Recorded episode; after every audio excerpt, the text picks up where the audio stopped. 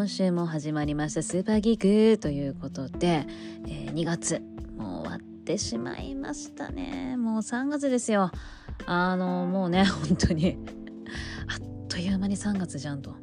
もう年を重ねるたんびに1年早くどんどんどんどん過ぎていってしまうんですが、えー、そんな2月、えー、イケメンにね会うことが多かったんですよ。で SNS であのワーギャーワーギャー、えー、騒いだには騒いだんですけれども喋ってないから。SNS 文字打つだけでね喋ってないからね。ちょっとおしゃべりクソババア足りなくって。なので、えーと、今回はですねイケメンに会ったよっていうのをねあの振り返らせて いただこうと思いますので、えー、最後まで聞いていただけたらなと思っております。こちらの番組はですね、私、スーの好きなもの、気になっているものなどをおしゃべりくそばばしていく番組でございます。最後まで聞いていただけたら嬉しいです。それでは、スーパーギーク、始まります。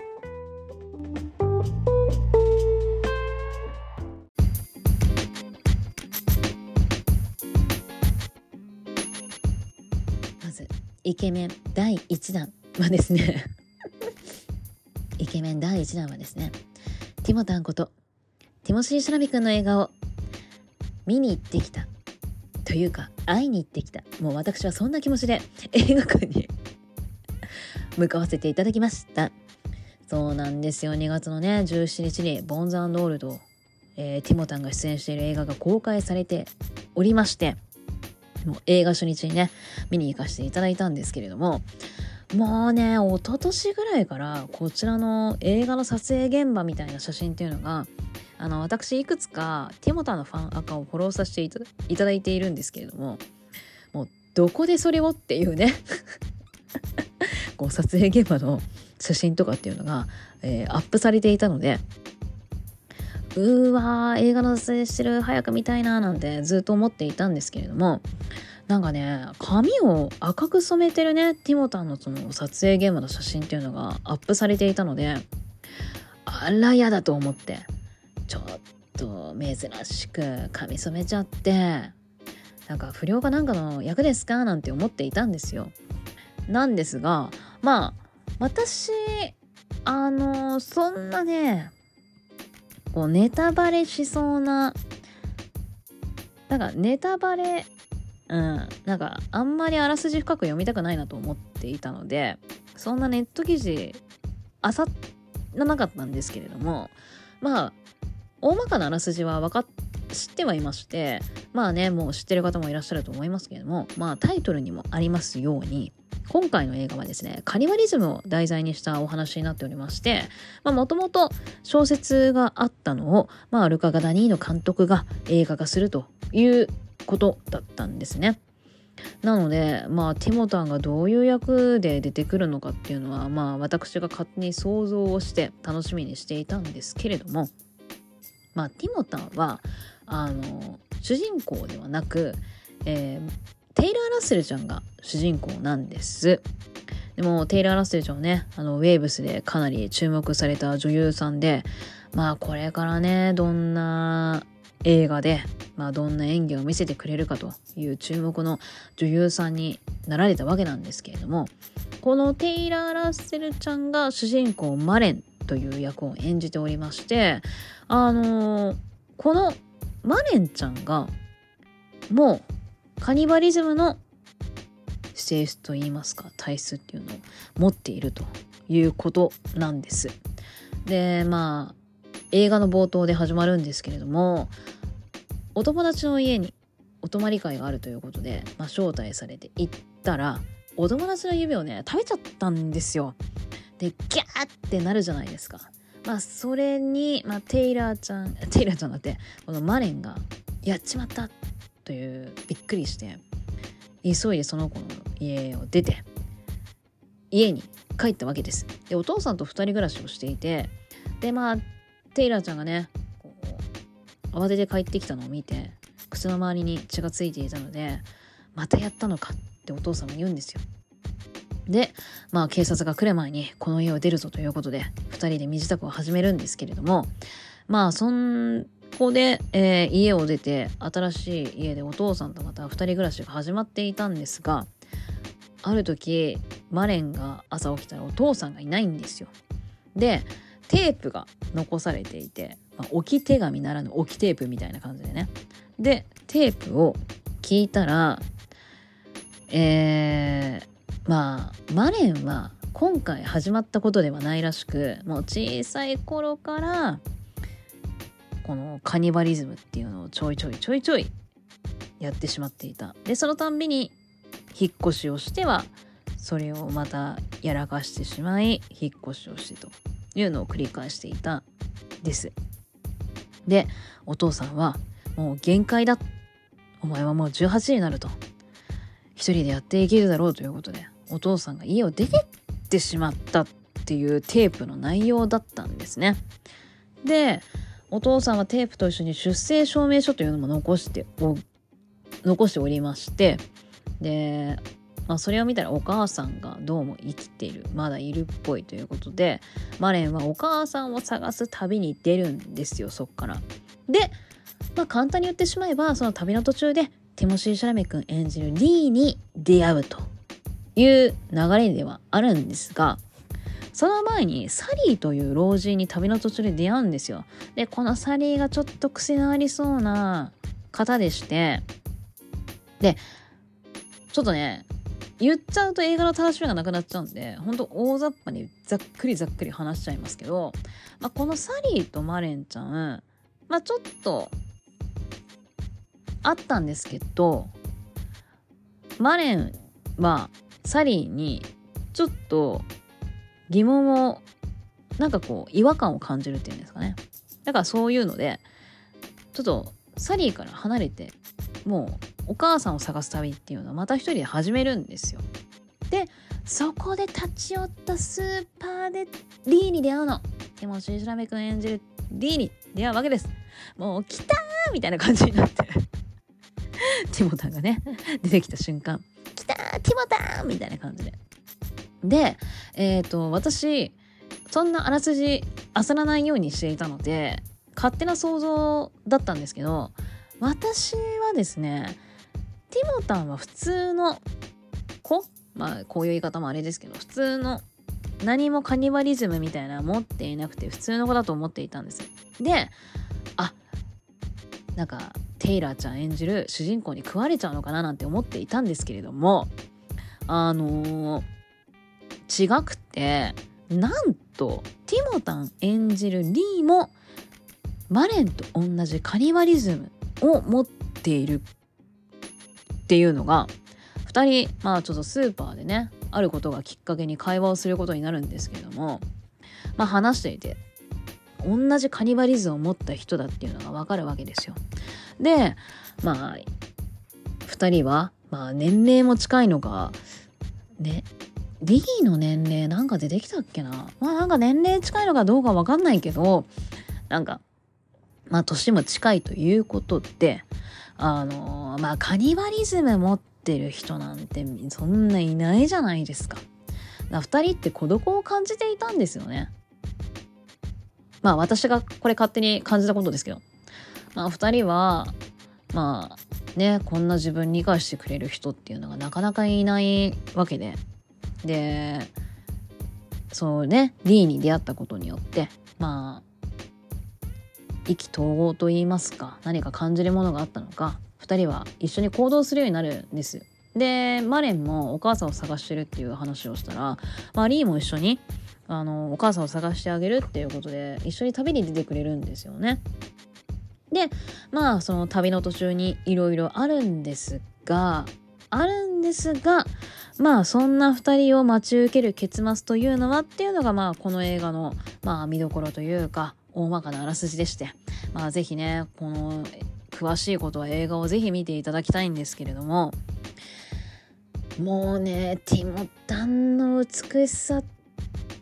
たらもうドキドキドッカンでした私。あの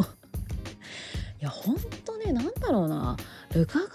ニーノはティモタンのなんだろう映し方がうまいのか何なのか。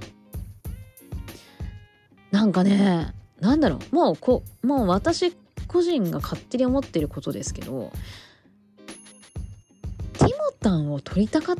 たのかなって思っちゃいましたねこの映画を見てなんかあのこのティモタンがこう美しくも狂気的な少年少年じゃないな青年かっていうのをなんかルカ・ガダニーノ監督は撮りたかったのかななんて思ったりもしたんですよね。なんかねこれはもう私が勝手に思ったことですけどなんかテイラーちゃんよりアップのねシーンがねなんか多く感じた。なんかやっぱそれぐらいなんかティモタンってやっぱそう映したくなる人物なのか何なのかまあわからないですけどなんかねなんかテイラーちゃんよりアップシーン多いしやっぱこう綺麗ですしねその映像っていうのもうわハマるなーなんて思いながら見ていたんですけれども私あのティモタをねあの儚い系男子って勝手にカテゴリーを作っているんですけれども なんかティモタンってなんか儚くないですか？なんかそれぐらい綺麗でなんかこう消えちゃいそうな 儚すぎて消えちゃいそうななんか感じを私は勝手に持っているんですけれども。なんかねその儚さに合うんなんかこう素材がこの映画めっちゃ多くって湖のほとり川草原ロードトリップなんかね このティモタンのね綺麗な儚さに合う素材がめちゃめちゃこの映画出てくるんですよ。もうそれがもうギュッとこう儚さが胸を締め付けると言いますか。もうそれそれがまたティモタンのね美しさがこうバーンと跳ね上がる感じ。もうこの映画。ティモタンの美しさがね。なんかこう素晴らしいななんて思っちゃいましたけれども。あとティモタンちょっとね上半身裸っていうのがこうちょいちょいちょいちょい出てくるんですけども。もう体の細さが儚い。なんか どういうことって感じですけどね。もう体の細さが儚くってなんかほんとこのまんま年取ってほしいなってね願ってしまう。なんかそうなんかそのそのままでいてくれってなんか思わずお願いしてしまうぐらい。なんかほんと全てが整ってるなななんかななんかっていう。だからティモタンなんかなんうんなんかすなんか綺麗な映画でした本当に。であのー、衣装がまあ80年代を舞台にした映画らしいんですよ。でなんか結構ダメージデニムとかなんかそういったちょっとボロボロな服っていうのを着用していたんですけど。こちらは、えー、衣装担当の方とティモタンが話し合って、まあ、グランジファッションっていうのを取り入れたらしいんですけれどもね。ティモタン似合ってましたよって チェックのシャツとかね似合ってて。いやーなんかなんかねシャツとか柄物とか結構あのー、あのちょっとワッフル生地のとカットソーとか着てたりしてるんですけどもうめちゃくちゃ似合うのよ。めちゃくちゃ似合うの。なんかもう着こなしてて。あチェックなんて着てねえや。ごめんなさいね。なんか柄物のシャツ着てました。で白 T とかさほんと似合っちゃってさ。えー？っていう。なんか本当に。本当にいい。本当にいいって言うのいるけど。なんかティモタンって。なんかなんて表現すればいいんですか？なんか美しいです本当に。でそう。なんかねテイラーちゃんもいいんですけどね。良かったんですけど。こうなんかティモタンのアップとかなんかそういったシーンがわりかし多いように感じてであのルカ・ガダニーノ監督もパンフレットを読んでですけどもあのマレー役誰に演じてほしいかなって思った時にあウェイブズだったと思うんですよね。を見てあのテイラー・ラッセルちゃんの演技が良かったって思っていたらしいのであそのマレー役誰にって思った時にパッとテイラー・ラッセルちゃんに演じてほしいなってあの思い思ってオファーをしたらしいんですけれどももうそれより前にねあのこの役ティモシーが OK してくれたら僕は監督をやるよってあの制作会社の方に返事をしたらしいんですよ。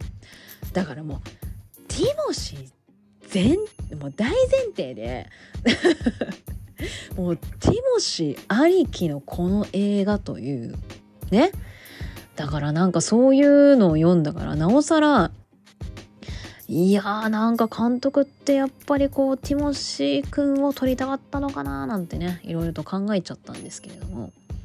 うんなんかねそうあのこの映画ほんと周りの役者さんの演技がすごかったんですよ。であのまあティモタンもテイラーちゃんもカニバリズムっていうのを持っている、まあ、難しい役をね演じきっていたんですけれども先ほども言いましたちょっと癖のある老人サリーもうこれをね演じた方私初めてだったんですけども本当に演技が素晴らしいんですよ。で、えーと、この方がマーク・ライランスという方でしてあらドントルックアップに出てたんだ。全然気づく、なんか全然分かってなかったな。もう、えー、アカデミー賞、トニー賞と、えー、英国アカデミー賞と、まあ、数々の、えー、受賞歴を持った、まあ、有名な俳優さんでして、もう、えーと、ルカ・ガダニーノ監督ももうぜひ、えーと、マーク・ライランスに出てほしいとオファーをしたということなんですね。でも本当にね不気味なんですよ。もう見てるこっちも絶対こいつやべえじゃんっていうのがもう分かるもうそのやばさ本当にうまかったです。えー、なんかすっごいと思ってなんかねなんか申し訳ないんだけどテイラーちゃんちょっと食われてる感あって私が見た感想ですけど。いやなんかサリーに食われちゃってんなって。なんかねテイラーちゃんの演技も本当にすごかったんですけどね。泣く演技とかなんかすごいこう複雑な演技感情をこう持つ子なので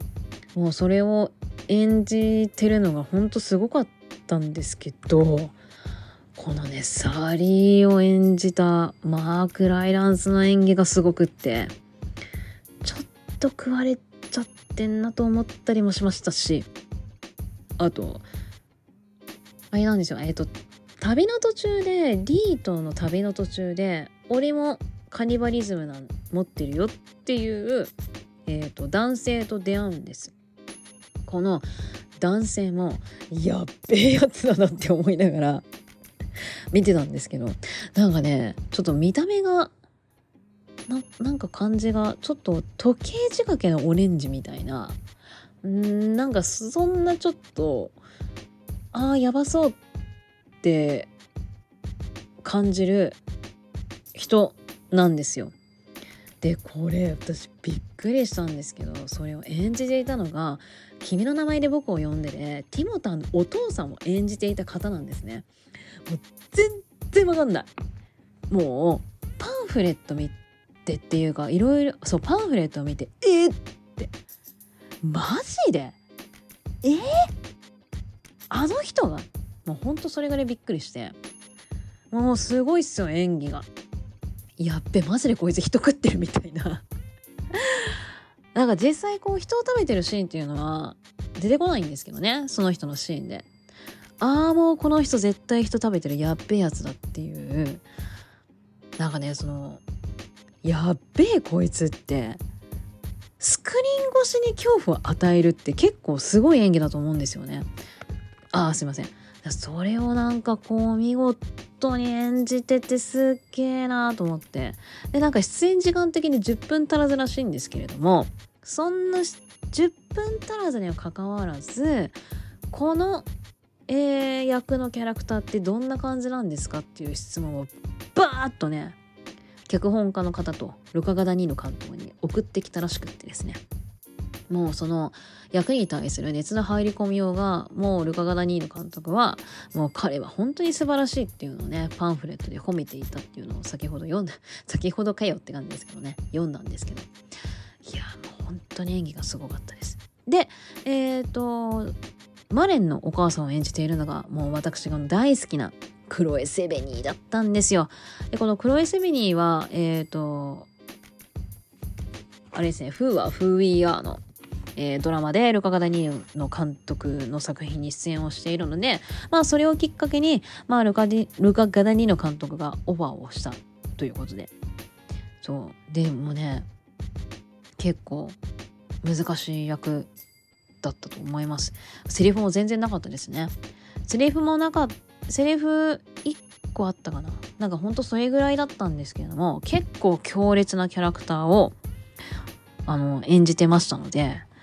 いやークロエすっげえなーと思って。やっぱこの周りを固めてる人たちが本当に演技が素晴らしい人たちばっかりなのでまあこの映画は結構私的には見応えがあるなとは思っているんですけれどもまあもちろんあのティモタンの演技っていうのもね是非見ていただきたいんですけれども。うん。いやちょっとねこの映画いろいろとすごいですあの出ている役者さんの演技っていうのもすごいですしティモタンの美しさもうまずこれをね、え この映画を見てカニバリズムなのに。まあいろいろとね複雑な、えー、うん、思いを抱えている役ではありましたけれども。まあ、それと同時にティモタンの美しさっていうのをね是非この映画を見て感じていただけたらなと。拝んでくださいよと。私は是非 この映画をおすすめしたいと思います。えということで2月17日にもうすでに公開されております「ボンズオール」是非ご覧ください。え見応えのある作品になっております。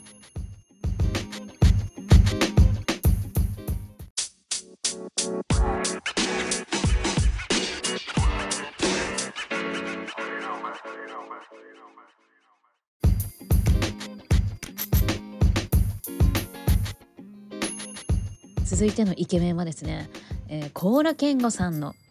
初監督作品「クランク」という、えー、物語をですね舞台挨拶付きで見に行ってまいりました。えーと、私高良健吾さんは好きな俳優さんの一人でして、まあ、何年も前にもなってしまいますが「アンダー・ザ・ベッド」とね葬式の名人とか何回か舞台挨拶が行ったことあるんですね。もうねそのたんびにやっぱりあのコーラさんってイケメンだなって毎回ふうと思いますし。ふうと思いますし。あとねやっぱちょっとね涙ちょちょぎれるぐらいのイケメンでございます。あの本当今回のそのクランクで久しぶりにあの高良健吾さんを拝見させていただきましたけれどもうわかっこいいって。なんかもうちっちゃい声でうわかっこいい。あ出してないよ。心の中の声でね。かっこいいな。あれから何年も経ってるけど。あれから何年も経ってるけどって。あのねもうあの何て言うんですか？最後の舞台挨拶から何年か経ってるけど。変わらねえじゃんそのかっこよさっていうね。なんか本当に涙ちょちょぎれますよ。初めての舞台挨拶がアンダーザベッドだったんですけれども。ちょっとね友達がチケットを頑張って取ってくれて近い席だったのかなわりかし。もう初めて見た時涙ちょ涙本当にうるうるしてきちゃうぐらい。うわイケメンって胸がドキドキするんじゃなくって泣くんだっていうのを、えー、コーラくんであすいませんコーラくんってちょっと普段ちょっと呼んじゃ呼ばせていただいてるのでちょっとポロッと出てしまいましたけれども。いやーコーラくんで初めてそんな経験をさせていただいてもう感謝感激でございました。ということで 何でしたっけ？クランク。そうクランクね。クランクはですねえっ、ー、とショートフィルムでしてでこちらがアクターズショートフィルムというものから、えー、コーラさんオファーをいただいたらしく、まあ、初めて監督というものに挑戦をしたということなんですね。でアクターズショートフィルムってなんか聞いたことあるけど点点点ぐらいな感じではいて私。であのー、私は高良健吾さんの作品のみ鑑賞しましたけれども他にはですね野村萬斎さん玉木宏さん土屋太鳳さんの4人が今回そのアクターズショートフィルムというものに参加しておりますでえっ、ー、といろいろと条件があるみたいであの本編が終わった後にアクターズショートフィルムとはみたいな説明が入り、まあ、4人の監督に、まあ、今回のね映画の撮影についてだとかなんかこう何て言うんですか物語を作るにあたってとかなんかこういろいろなねインタビュー映像っていうのが流れたんですけれどもなんかその時にいろいろとこの映画に参加するには条件があるみたいな説明もありましてでえっ、ー、とまあアクターズショートフィルムっていうねあのにもなっている通り、まあ、俳優さんが監督をするんですけれどもあのー、まあご自身も何らかの形で出演をしてくださいというのと,、えーと、予算は皆さん均等に決まっておりますと。でまあ25分でお取りください。で撮影は2日間で行ってくださいとかねいろいろ条件があるみたいででまあそういった条件のと皆さんは、まあ、作品を作られたということなんですね。で、えーと、こちらのクランクはですねまあ25分という短さながらも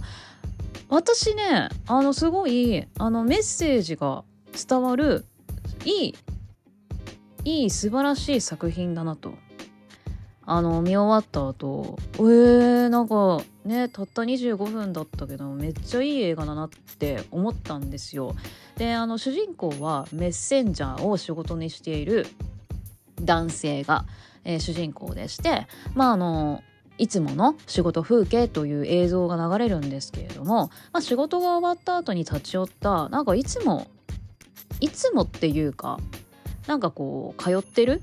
町中華のねあの料理屋さん町中華屋さんだね。町中華屋さんに入ってって一人で。でカウンターでご飯食べてたら同じメッセンジャーを仕事にしているまあ友達っていいと思うんですけどこれがね染谷くん演じてるんです。が入ってきて「おー何何何久しぶり」みたいな感じで会話が始まるんですね。でまあなんかお互い最近どうよみたいな話からその染谷くんがあの俺さ子供生まれんだよ今度っつってでまあそれをきっかけに、まあ、奥さんの実家の方に引っ越そうと思っててで俺メッセンジャーの仕事辞めるんだみたいな話をするんですね。で主人公の主人公は「おーマジか」みたいな感じであの話すんですけどこのね会話の風景とかもうねなんかこう自然体でめっちゃいいシーンなんですよ。私結構好きだったんですけど。あマジかそうみたいな感じで。でまあお店を後にして、まあ、多分家に向かってるんだと思うんですけども。であのー、川の橋を渡ってる途中に下にあれ河原なのかなを覗き込んだらまあ覗き込んだっつうか映画の撮影やってるんだみたいな感じで、まあ、主人公は覗き込むんですよ。で、まあ、その映画の撮影している現場を見てまあこれはね私がこう映画を見て感じた感じたっていう感想にはなるんですけれどもなんかこう主人公は前向きな気持ちになったような表情に私は感じましてでまた主人公は自転車をこいで帰っていくという感じでこうまあ大まかな映画の流れとしてはそんな感じではあったんですがであの本編が終わった後にあもう先ほどもね話しましたけどあのアクターズショートフィルムに参加した監督のインタビュー映像が終わった後にあの高良健吾さんが、えー、ご登場いたしましてであの司会の方もいてという進行のもとまああのいいろいろね質問をしたりとかでその後にあの本編見終わった後あの質問受け付けますっていうね QR コードをもらったんですけど私はね あのそんな余裕もなくあのただちょっとぼーっとしちゃってたんですけど。そう。でなんかそれで質問を受け付けた中からあのプロデューサーの方も一緒に登壇してであの質問にコーラさんが答えていくと。いう感じで舞台挨拶はあの流れとしてはそんな感じだったんですけどあのねコーラさんおっしゃってましたけどカットしたシーンありましたっていう質問だったっけな。なんかそれにねほとんどはないんだけど一つだけあったなっていう話になりでそれがあの主人公途中で自転車屋さんに立ち寄るんですけれどもそこで求人広告をスマホで見てるっていうシーンを撮ったらしいんですけれども多分それカットしたっていう話してたと思うんですよね。覚えてないのかって感じですけど。してたと思うんです。でまあちょっと、うん、主人公はこのメッセンジャーという仕事好きだけど続けてていいのかなっていう不安を持っているっていうまああの説明の映像っていうんですかね。だかそれを入れようと思って撮ってはいたんだけどなんかそれがなくてもなんか伝わるかなと思ってカットしたみたいな話してたと思うんですよね。であのー、まあそのシーンはカットはしてしまいえーと、その後に先ほども話しましたけれども中華料理屋でね同じメッセンジャー仲間が、えーと、たまたま会ってでまあその時に俺メッセンジャーの仕事辞めるんだっていう話を聞いて、まあ、ちょっとあマジかっていう感じに主人公がなると。やっぱそこでまた不安を覚えるっていうのかな。なんかこうねあのー同じなんかこうやっぱ自分がこのままでいいのかなって不安に思っている時に俺やめるんだっていう話をこう同じ職種の人からなんかこう聞かされるとやっぱなおさらあやっぱこれの仕事続けてて大丈夫なのかなって不安になったりすると思うんですよね。実際私も多分そうなるとそうなったりなったこともあるしいろいろ考えたこともあるんでわかるんですけどだけどあのさっきも話した映画の撮影現場にたまたまこう居合わせたというかまああのこう橋の上から見ていたっていうシーンであのね映画の撮影している場面をずっと結構流れるんですよそういうシーンが。で、えーと、撮影が終わってカットが入った時に「あじゃあもう一回やる?」みたいな「あもう一回もう一回じゃあみんなでやろう」みたいなセリフがあるんですよ。それにあのコーラさんはちょっとメッセージを込めたということであのもう一回？あのなんでなんていうんだかこうクランクってどんどんちょっと話がまとまらなくなってきちゃったけどクランクっていうタイトルが自転車のなんだ部品の名前らしいんですよ。でそれがなんかこう、えー、なんだっけなペダルタイヤなんかねらしくってこう漕ぐ漕ぎ続けるみたいな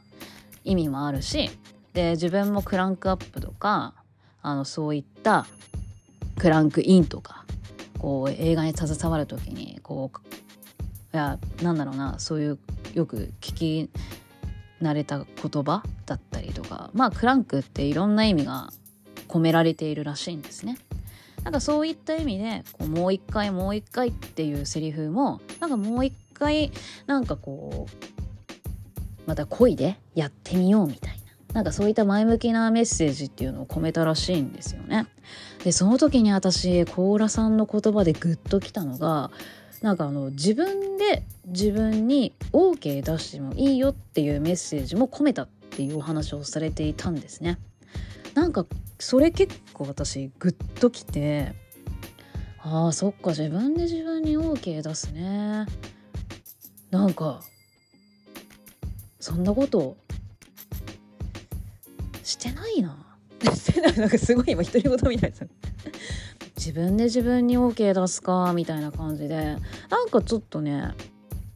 ほっとするというかなんかちょっと肩の力が抜けるというかなんかすごいそんな言葉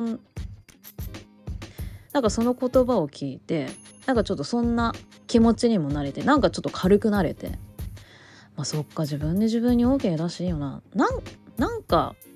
うん。なんかいいななんか楽になったなみたいな。なんかねそういうなんかいいななんかそ分かります？なんかなんかこうずっしりまあ来るというよりあそっか。自分で自分に OK 出していいんだみたいな。なんかそういうふわっとしたなんか気持ちにさせてくれて私は結構その言葉好きだったんですよね。なのですごい舞台挨拶の時にいい言葉なんか聞かせてくれてありがとうございますっていう気持ちにはなったんですけどそうなんかねそういうメッセージを込めたって前向きなねメッセージを込めたっていう話をまあ聞く前も舞台挨拶始まる前もなんかこの映画のすごい前向きなメッセージっていうのはあの伝わったのでなんかああやっぱりそうなんだと。なんかちょっと答え合わせできてよかったんですけど。でもね25分っていう短さですけど。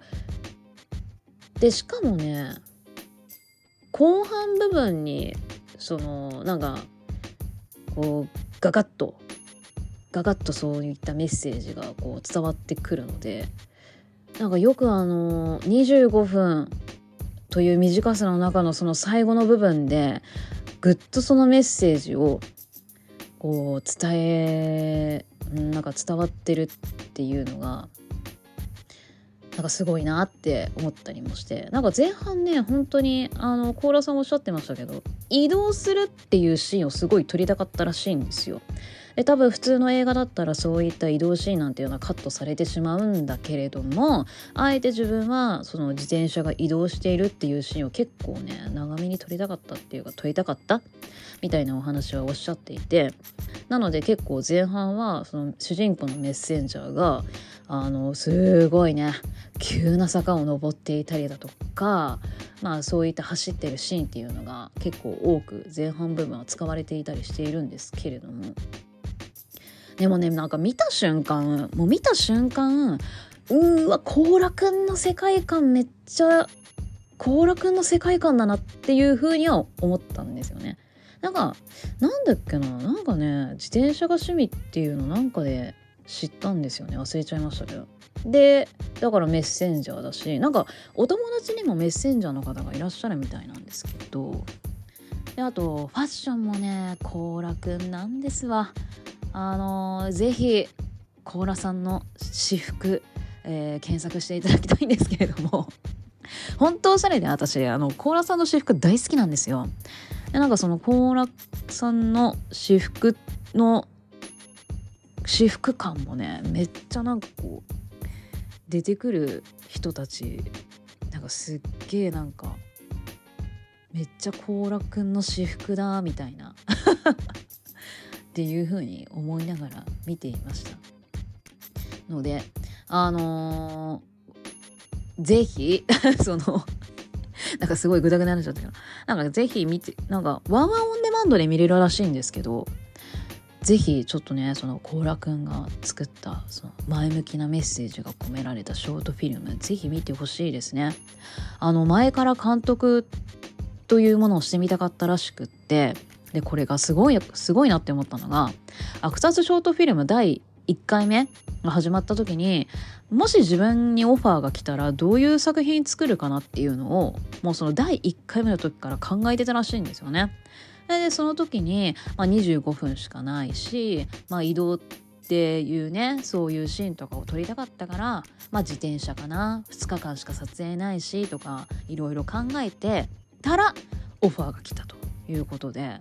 うわやっぱ持ってる人は持ってるんだなって。さすが芸能人だなっていうふうにも思いましたけれども。うん。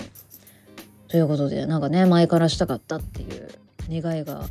叶った、えー、作品にもなっておりますので是非見ていただきたいなと思いますね。どうだろう？どうだろうって。なんかね甲羅くん私立探偵浜舞くんのドラマが大好きだっていうのをインタビューの記事で見たことあるんですよ。で私もあの私立探偵浜マイク大好きって DVD 持ってるんですけどでねそのインタビューで学校のねそのクラスの子たちは浜マイク見てる人全然いなくってなんか話せる人がいなかったっていうのも書いてあったんですよね。でその気持ちもめっちゃわかると思ってなんか浜マイクってそんなあのアイドルが出てるとかなんか旬な俳優さんが出てるとかなんかそういったのじゃないんですよね。なんか参加してる監督さんが一話一話豪華であの面白いんですけどなんか小あれいつ私中学とかだったかな。映画監督にこだわる子ってあんまいないじゃないですか。やっぱりねこうアイドルはきゃ私もですけど言ってる子がほとんどだったので浜マイク見てる子なんて全然いなかったからうわークラスメートに話せなかったっていうのめっちゃ上がると思って。何が言いたいっていうと なんかそのハママイクまあねドラマだけじゃないと思いますけれどもなんか影響あこれ質問すればよかったかな。ね。なんかこう自分がねこう昔影響を受けた作品から今回の監督の撮った時なんか影響インスピレーション受けたことってありますか？みたいな。なんか言えばよかったかな。何今更。なんかねあれじゃないですか？いろいろこう映画監督の話とか聞いてると。あーなんか聞けなかったかな。今更ですね本当に。ということでえー、っと ということで。えー、気になった方はぜひワンワンオンデマンドでご覧になってください。ということで、コーラ健吾さん初監督作品クランクでした。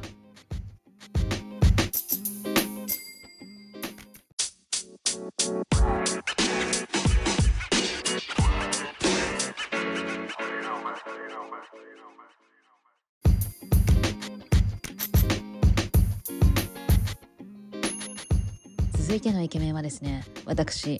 横浜流星くんが座長を務めている巌流島見に行ってまいりました。えー、っと、私が見に行ったのはですね、えー、っと、当日、あの、知ったんですけど、当日知ったんですけど、東京公演最終日だったんですよ。当たったのが。で、このね当たったのもマジかってびっくりしたんですけどあの巌流島ってえっ、とあれも何年前になるの？もう2年半前とかそれぐらいになっちゃうんですかね。ちょうどねコロナになっちゃってるよっていう時にあの舞台やるみたいな感じだったんですけれども、まあ、ちょっといろいろあって、まあ、舞台がねこう上演することなくあの終わっていたんですけれどもなんと巌流島、まあ、キャストを変えてですがやりますということでマジか見に行きたいなって思ったんですけれども横浜流星くんもうどんどんどんどん人気上がってますので当たるっていうね当たんない率の方が高そうだなって思いながらも応募したら見事に当選いたしましてありがとうございます。横浜流星部 私まだ なくしてないみたいなね。私横浜流星くんの運が結構ねあのある方だと思うんですけどあのハイタッチ会握手会と行ったことがありましてそうなんでおちょっと横浜流星運あるななんて思っていたんですけども、まあ、ちょっとねあれからあの横浜流星くんの何かを見に行くっていうことを、まあ、コロナ中とかしていなかったのでまだ私運が残ってるかなって不安だったんですけれども、えー、無事に残っていたようで、えー、当選いたしました。ありがとうございます。誰に 誰に感謝って感じですけどね。で、えーと、明治座だったんですけど私明治座初めてでうわここが明治座かという感じだったんですがで2階席だったんですよね。であのー、2階席だったんですが箱がね小さくってあのねどうだろう表情わかんなくもないけどっていう距離だったかな隣の人はね双眼鏡を持って舞台見てたりしていましたが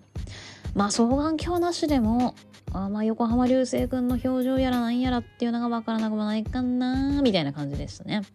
で私あのびっくりしたんですけど椅子と椅子の間がね狭くってあの舞台拝見している最中にですね膝が痛くなるっていう。もうそんなお年になってしまったのってね自分でもびっくりしたんですけども膝が痛いななんかギシギシ言うギシギシ言うな。膝痛いななんかギシギシ言うななんて思いながら見てて。で途中休憩あったんでなんか足伸ばしたいなと思ってうろちょろしたんですけどなんかグッズコーナー見に行ったりとかねうろちょろしたんですけどやっぱまた座るといや膝 膝痛いなってまたね 嫌になっちゃいますね。でも途中休憩あったにしても3時間ぐらいやってたんですよ。びっくりして私昼公演見に行って11時半開演だったんですけど明治座見終わった後出て時計見たら2時半過ぎててえー、と思ってびっくりして。え私えなえ何時から見たっけ？今日みたいな。3時間。3時間よ。私はそんなね舞台を見に行った経験がないので3時間が普通なのかどうかっていうのがちょっとわからないんですけれどもいやこうそりゃ膝痛くなるぜって思いながら。映画でもね3時間近くの映画っていうのを見に行ったことはそりゃ何回もありますけどあれ距離あるから椅子と椅子の間。まだ足ね伸ばせたりするんで私あの背小さくて足短いんで伸ばせる距離っていうのがあるんですけど。明治座はね背の小さい私でもちょっと膝を伸ばすっていうのが、えー、苦労いたしました。はい。な何の話を。で、えっ、ー、と、横浜流星君演じたのはですね、宮本武蔵ということで。で、えっ、ー、と、同じく、え、あれは、まあ、横浜流星君座長なんですけれども、まあ、同じ、えー、主要キャラを演じている佐々木小次郎はですね中村隼人さんということで、えーと、歌舞伎俳優の方らしいんですよね。であの私中村屋が好きなんですけれども好きであのー、何回か中村七之助さんが好きであの歌舞伎を何回か見に行ってはいるんですけれどもちょっとね中村隼人さんえー、ちょっと詳しいことは存じ上げなくってですねもう大変勉強不足で申し訳ございませんという感じなんですけれども。いやでもねすごいかっこいい方ですね。いやかっこいい。こいいですね。今ちょっとググってるんですけど。いやーなんか端正な顔立ちってこういうこと言うんですね。こういうことなんですね。いやそう。なんか結構ね私見に行った時若い子多いのかなって思ったんですがまあ私の席っていうのもあるかもしれないですけど結構40代とか50代ぐらいのあのマダムっていうんですかねなんかそれぐらいの年齢層の方が非常に多くってちょっとびっくりして若い子の方が逆に私の回少なかったんですよね。へえと思ってまあねこうまあいろんなこう出ている方のファンっていらっしゃると思うので何とも言えないですけれどもまあ、年齢層が幅広いなって思いながら鑑賞をしておりました。でこの巌流島ねあのー、やっぱアクションシーンあ縦のシーンね。縦のシーンっていうのが結構やっぱかっこよくってまあいろんな工夫をされていて、まあ、舞台演出が堤幸彦さんということでそういう演出の面も楽しみだったんですけれどもあのいろんな工夫されていて縦のシーンとか結構見応えたっぷりで面白かったんですよね。でやっぱ横浜流星君といったらもうアクションシーンなんてなんだそのという俳優さんですので もうなんだそのっていうのはあれでかもしれないけど やっぱ空手やってましたかなやっぱアクションシーンやりたいってやっぱあのトーク番組とか出ているのをまあ拝見するとなんかそういったことをアナザースカイとかでもねあの香港をあのアナザースカイで訪れていた時にそんなお話もされていてあの実際に、えーと、有名ななんかこうアクションななんて言うんですかああいうのディレクターっていうんですかね方の演出でなんかアクションシーン撮ってたりっていうのをアナザースカイでやっていていや結構ねそれがかっこよくってあのほんと早くアクション映画とかいろいろやってほしいななんてその時は思っていたんですけれどもそうやっぱ縦のシーンもかっこよかったですね。もう最後の方をあのー、腕をね片腕バッてこう着物から出してでちょっとえー、そうそうそう出してもうガッて切っていくっていう縦のシーンあったんですけどあの私の隣の席に座っていたマダム前のめりしておりましたすごいもう体前出ちゃってんじゃんって思いながら。やっぱね見たいんですよね。横浜流星君の筋肉。もう脱いだ瞬間にあのガッてあの あの体を前に出しておりましたので、まあ、多分横浜流星君にのねそのその瞬間におって思ったんでしょうねマダムも。すごかったですよ。指さしちゃってたもんね。あなんか指さしちゃってるって思いながら。いやもうめっちゃ興奮してるわ隣のマダムって思いながら。ちょっとなんかその隣のマダムのリアクションにちょっと私プッて笑いそうになっちゃったんですけど。いやよかったっすよ。面白かったですねあれも。いやでもねかっこよかったです。なんかねちゃんとあのー、役作りされてるって思うなんかこう声の低さ。なんか結構ね声低く出しててうわ横浜流星くんちゃんと役作りしてんだな。そりゃ俳優だからそうだろうって。ねかもしれないけどちゃんと声の、えー、何ですかね。こう高さで、えー、宮本武蔵を演じているというのが結構印象的だったかな。まあ縦のシーンもそうですけど。あの、チア男子。映画はねあの横浜流星君はあのちょっとね小心者みたいな、あの役キャラクターだったっていうのもあってチア男子でもね声結構高めにあの演技してらっしゃったのであなんかそうやってねあの声の高さ結構役作りであの重要視されてるのかなって思ったりもまた宮本武蔵を見て改めて思ったりもしたんですけれどもそうやっぱ声の高さでもねあのー、なんかこうキャラクターこの人はこういう人なのかなってやっぱ想像したりするじゃないですか。うん、なので結構細かいことをしてらっしゃるなとも思いましたし。結構ずっとね声作って喋ってるのもきついっすよ3時間。ま 私はですけどね。あくまでも私はですけど。きっちいな大変だなすごいな役者はって。すいません。感想が単純でって思いながら。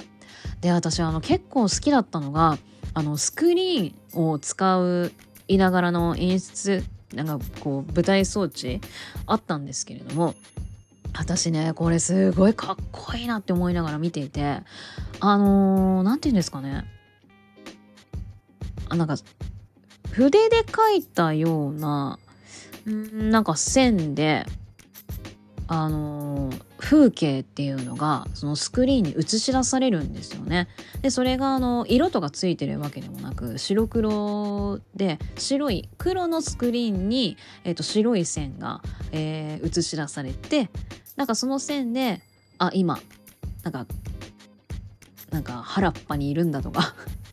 原っぱにいるんだって言い方もないですか原っぱにいるんだとかなんかあ今こうこういう家の中で喋ってるんだとかなんかそういった風景がわかるあの感じでこうスクリーンが映し出されるんですスクリーンにその映し出されるんですけど風景が。それが結構かっこよくってその筆で描いたような線。で白黒白い線でシンプルにその背景っていうのを映し出すっていうのがえー、かっこいいなこのスクリーンの使い方って思いながら見ていたんですで一番かっこよかったのが「巌流島」っていうあのタイトルが出てくるシーンであのー、最初にねなんかこう縦のシーンがバーンってあってのそっからバーンってこう背景だったのが「巌流島」っていうあの文字に変わるんですよ。その演出がねめちゃめちゃかっこよくって。うわかっけー。何このタイトルのなんか出し方？すっげえかっけー。と思いながら見ていて。で最後、えーと、宮本武蔵と佐々木小次郎の,、まあ、あの最後の戦い。あの時はこう今まで、えーと、白黒でしか、えー、出なかった背景が、えー、色を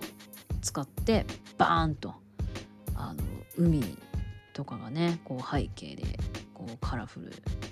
にカラフルにっていうかねこう色ちゃんと青がね初めてそれで色味を出しての背景っていう演出がスクリーンに映し出されてっていうなんかこうこうやっぱ最後は違うよっていうね。そのちゃんとこう場面のなんか重要シーンの描き方っていうのがなんかこうはっきりわかるっていうんですかね。そういう色味の違いで。っていうので非常になんかこう面白かったし分かりやすい演出だったしね。結構私はそのスクリーンの使い方にほほーという感じで見ておりましたと。いやーでもよかったなかっこよかった本当に。うん。あのおひげも生やして。おひげも生やしてってあの声変える必要もないんですけど私も。そう。でタイトルじゃないや。カーテンコール。長かったですね。やっぱ東京公演最後だからなのかかもしれないですけどずっとカーテンコールで拍手が鳴りやまないという感じで。3回ぐらい出てきたかな。ありがとうございますみたいな感じでね。最後横浜流星くんが、えー、挨拶しておりましたけれども。かったっすっていうかまあ無事に当たっていいものが見れてよかったなという感じでございますね はいあのまだまだこれから全国回り続けるらしいので無事に、えー、本当のね千秋楽まで頑張っていただきたいなと、えー、ババアは応援している次第でございました。ということで、えー、横浜流星くんの舞台「巌流島」見に行ってきたというレポでございました。